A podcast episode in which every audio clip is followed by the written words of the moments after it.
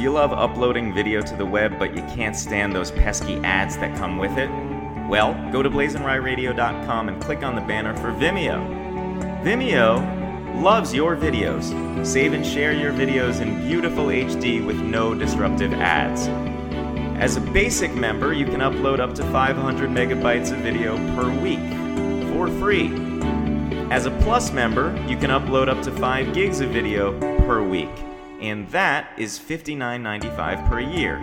And if you want to go pro, you can upload up to 20 gigs of video per week for only $199 per year, billed annually.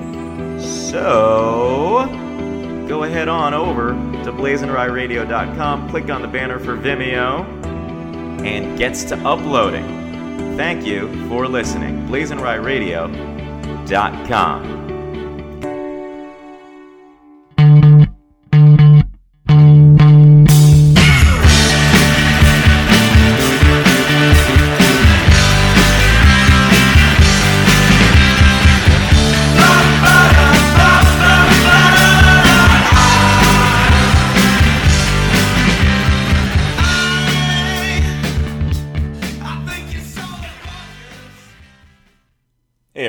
welcome to Blazing Rye Radio. It's Monday, October 27th, 2014. Joanna Cunningham, your limo awaits you outside. Tonight on the show, we have my interview with Antigone Rising. Um, if you don't know this band, you must get to know this band. They, I, I went to the uh, the genesis of this interview was that I went to the CMJ festival yesterday um, the wrap party in Park Slope at Cyber PR headquarters, uh, which is run by our good friend Ariel Hyatt. Um, and I've, I've worked with this woman, Ariel, for uh, several years now on, on this show and booking guests and stuff. And uh, this is the third time that we've done a, a like a live interview situation um, from her headquarters, which is also happens to be her amazingly beautiful Park Slope house.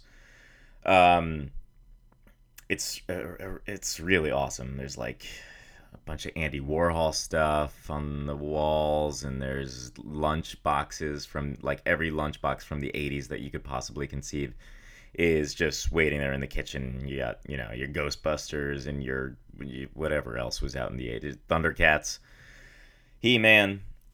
Anyway, um, I digress. So I was invited uh, to this wrap party in Park Slope at Cyber PR, and uh, th- this this was a, a different kind of event for me because previously, when I covered events at this venue, my friend and former colleague and former friend Matt Vasky came um, along with me with his uh, w- and just was able to uh, record the uh, videos for me. So what happened yesterday though I, I warned ariel that i was coming solo. Uh, vasky is in chicago and um, he's a strange guy. He lives in chicago. He roots for the packers and, and the devils and it's just, you know uh, he's a strange guy. I mean, he's from Iowa. What do you want from him? Anyway,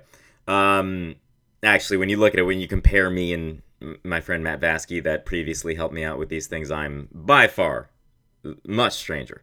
Uh, anyway, the major differences were that this time I don't drink anymore, and previously I had uh, had beers at that event, um, those events at that place, and also I was flying solo. Uh, you know, without without Matt Vasky.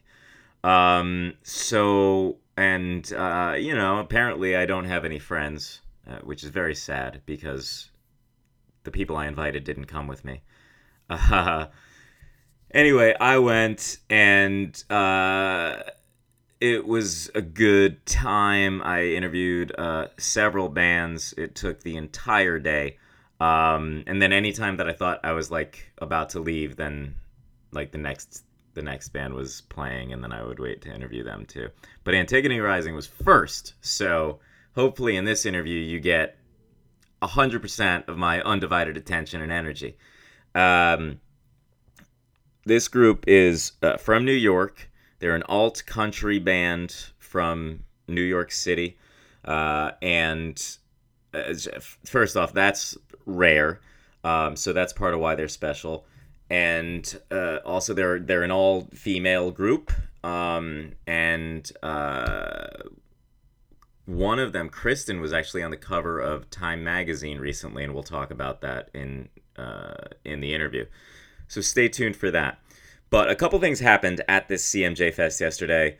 Uh, when I I had put together an outfit that I was hoping was Brooklyn enough, uh, and it was uh, like um, Chucky's, uh, Levi's five tens, uh, black, uh, and cowboy shirt, denim jacket, and I had I had a hat on that said Brooklyn NYC on it. Not really because I had to be like super Brooklyn, but just because I I wear that hat all the time because I'm bald as shit. Uh, so I walk into the kitchen and I'm just standing there being mad awkward because people are talking all around me, but I wasn't talking to anyone. So then I see uh, this guy uh, to my left who was dressed almost exactly the same. Had the denim jacket, had the uh, the the hat on with the flat rim, had the uh, Levi's five tens. They may have been five elevens, but I think they were five tens. Um, black and uh, I believe he had Converse on too. Anyway, we are wearing like the same outfit. We both had the Timberlake stubble going on, whatever. Anyway, his name was Josh. He wound up being the Matt Vasky of yesterday. And if we're going to be honest here, J- Josh really outshined Matt's camera uh, talent. So um, I, I don't know if there. I, I mean, I know that there's school and stuff for that, especially in Chicago. Matt, you should consider going. Um, so Josh did a wonderful job doing all that stuff yesterday and probably the highlight well there were there were two highlights of my day that were for purely selfish reasons. Um, one of them was when i walked in and saw ariel she did not uh, recognize me and i like hugged her hello and stuff. And previously when i had hugged her hello she would be excited. Yesterday she just thought i was you know acted like hey how are you? Glad you're here. And i told her later i was like i was like you, you didn't recognize me did you um, but she said like um, uh, that I looked totally different from the previous times that I had been there, and uh, and I took that as a compliment um, because you know uh, maybe I'll pull a Renee Zellweger here and say life is better now. I'm living a more healthful lifestyle or whatever the fuck. Although I didn't get any fucking Botox and plastic surgery and all that shit. Although to be honest, I don't think she looks that different. Anyway, um, I mean, she looks older. That's about it. So first, Ariel didn't recognize me at all. Then we're talking, and uh, and and she uh, uh, asks if I want a seltzer or water because I've I'm like nine and a half months sober now. So I said seltzer would be great if you got it, and when she came up to where we were doing the interviews, um, she mistakenly gave the seltzer to Josh, uh, who was dressed in the exact same outfit and had the same facial hair and all that stuff as I did. Now, I took that as the biggest compliment of the day because uh, Josh is 22 years old, and uh, here I am a decade older, and in that light, she couldn't tell the difference. And so she gives it to him, and then she's talking to me and she realizes the error of her ways. And then she was like, and you get one too. So she was kind of like, I think, kind of like pretending like she brought it up for Josh. Like, oh, yeah, you should have this as, you know, wet your palate or something. Um, so that was awesome. So, Ariel, thank you for making yesterday so special for uh, my ego. Um, these events sometimes can be awkward because I don't know anybody and stuff, but yesterday was really kind of smooth. Like, there were only three podcasts there. Uh, so there was somebody on the roof, and then uh, uh, who, by the way, it took a long time with like every single band. Um, but you know, to each his own. And I'm taking a really long time rambling right now, uh, not really knowing where it's going. But hey, it's what we do in the podcast world, right? Um, so the, and then there was a guy outside. So there there were just three of us, and I I took the um like the second floor. Um, so you may hear some ambient noise coming in from the downstairs performances during the uh, the interview. But I uh, really enjoyed um, yesterday. It's very rare that I like am up to do anything on a Sunday. I hate Sundays so much, but um, this got me out of the house, and it probably like kept me on my diet, and just was like a nice distraction because you know, I've done pretty well with the alcohol, but food is so hard to manage. Um, and even yesterday, like at Ariel's place, the, uh, beer was flowing, um, but I had no need for it. It wasn't even a, you know, I didn't even think about it. It wasn't even a second thought. It's kind of like these weddings that I've been to lately where I'll just go up to the bar and say club soda, club soda, club soda. And the thought of having anything else doesn't even cross my mind, which is nice. Um, but then in terms of the food, uh, that I have a really uh, harder time with. So, you know, I, I had lost about 40 pounds and then I, or maybe a little more, and then I kind of uh, regressed and now I'm moving forward again. But um, it's tough, man. And uh, especially at these types of parties, she's making her delicious smelling apple pie um, that everyone was, of course, encouraging me to get. Uh, but then when I told her I was a, actually that was a she she asked, "Can I get you a slice?" And I said, "If I have that, I will order Domino's tonight." And and she was like, "I totally understand. It's like a gateway kind of drug. It was like a gateway food. Was this apple pie?" Um, and I don't think I could count apple pie as a smart carb on Nutrisystem. Just a regular apple, uh, yes, but apple pie does not work that way. I do not believe. Um, so it was a good day. It was a long day, um, and I'm gonna throw a series of these interviews at you. So maybe you'll see. Maybe hopefully you don't hear me getting tired throughout the day. I don't feel like I really got tired throughout the day. It was pretty good, uh, pretty good energy all day. It was a nice autumn Sunday in Park Slope. Oh, that sounds so pretentious. I just imagine me saying that with a stroller full of puppies as I'm saying it. I saw a guy on the train the other day who had a stroller full of coconut water and oranges. Why do you need a baby stroller for coconut and oranges? It, it made me like want to get out of the way because I thought there was a baby, and then I looked down and I was all pissed off because it's coconut water and oranges. So yeah, this is my interview with Antigone Rising at Cyber PR headquarters at the CMJ Wrap Party yesterday was recorded on October 26th, 2014, which I hope doesn't deter you from listening to this podcast if it's October 26th, 2015, uh, because it's still free. Um, so, brace yourselves for something special and uh, go check them out on Twitter at Antigone Rising, and the website is antigonerising.com. Their new. Um, they have two EPs out. One is out now. It's called Whiskey and Wine. And then the second part of Whiskey and Wine is coming out, is the forthcoming, soon to be future release of theirs that will be released uh, in the near future. And their uh, new single is awesome, and you'll hear a little preview of that at the end of the show, is called That Was the Whiskey. So here they are on Blazing Rye Radio Antigone Rising.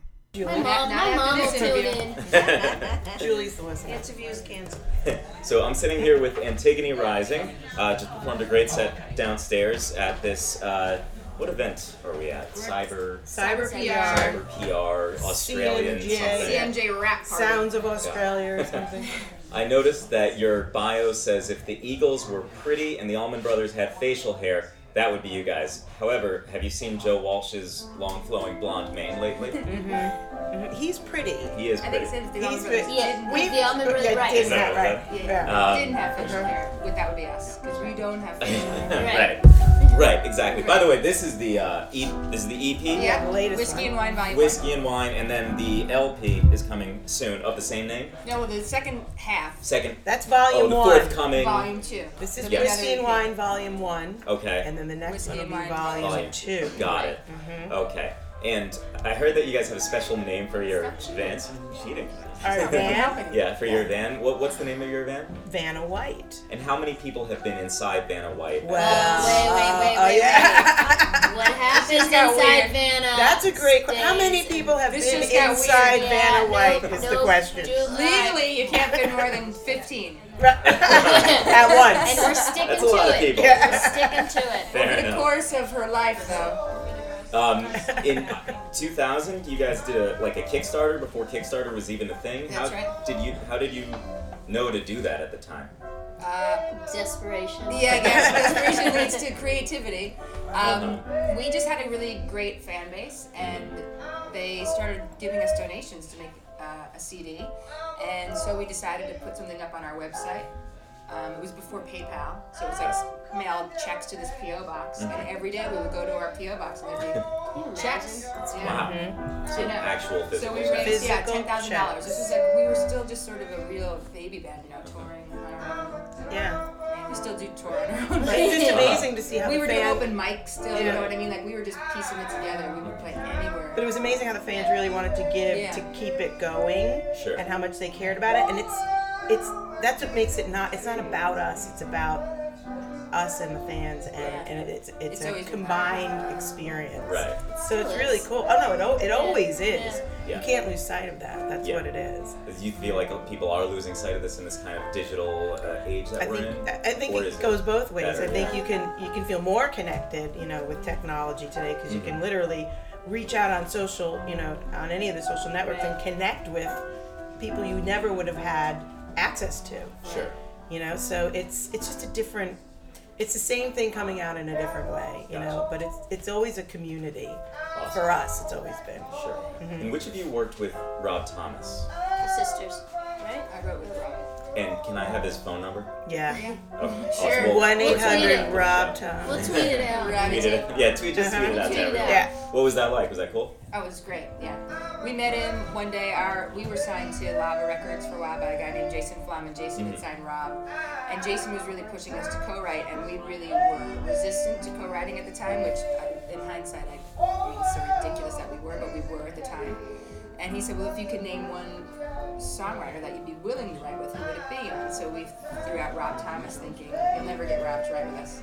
And then like the next day, he said, "Well, Rob is in you know the studio in New York City. He wants to meet you today. So go on over and write with Rob." Wow. So we went in and we wrote with him, and we had like, as soon as we met, we had like five people in common, artists that he had toured with, that he was really good friends with, and it was just this crazy chemistry. And we just wrote two songs that day, probably in the course of three hours, and we've been friends with him ever since. Yeah, he's Oh. nice. So generous, he's so awesome. Yeah. He's just really down to earth. You feel like you've met him before. Like you feel like he was like your best guy He's like friend your in brother. high school. Yeah. Like you're like he's like the warmest, Really, nicest really person. easy. That's good to hear. 'cause Oh, I know. love him, and Oh, that's he's good the to hear. nicest. Yes. Always buy his records. He's Always got a record support him. coming out now, right? Oh, He's does so he? great. Um, Kristen, you on uh, April 8th, 2013, you and your wife Sarah were on the cover of Time magazine uh, for the Gay Marriage Already Won issue. Yeah. Tell me about that.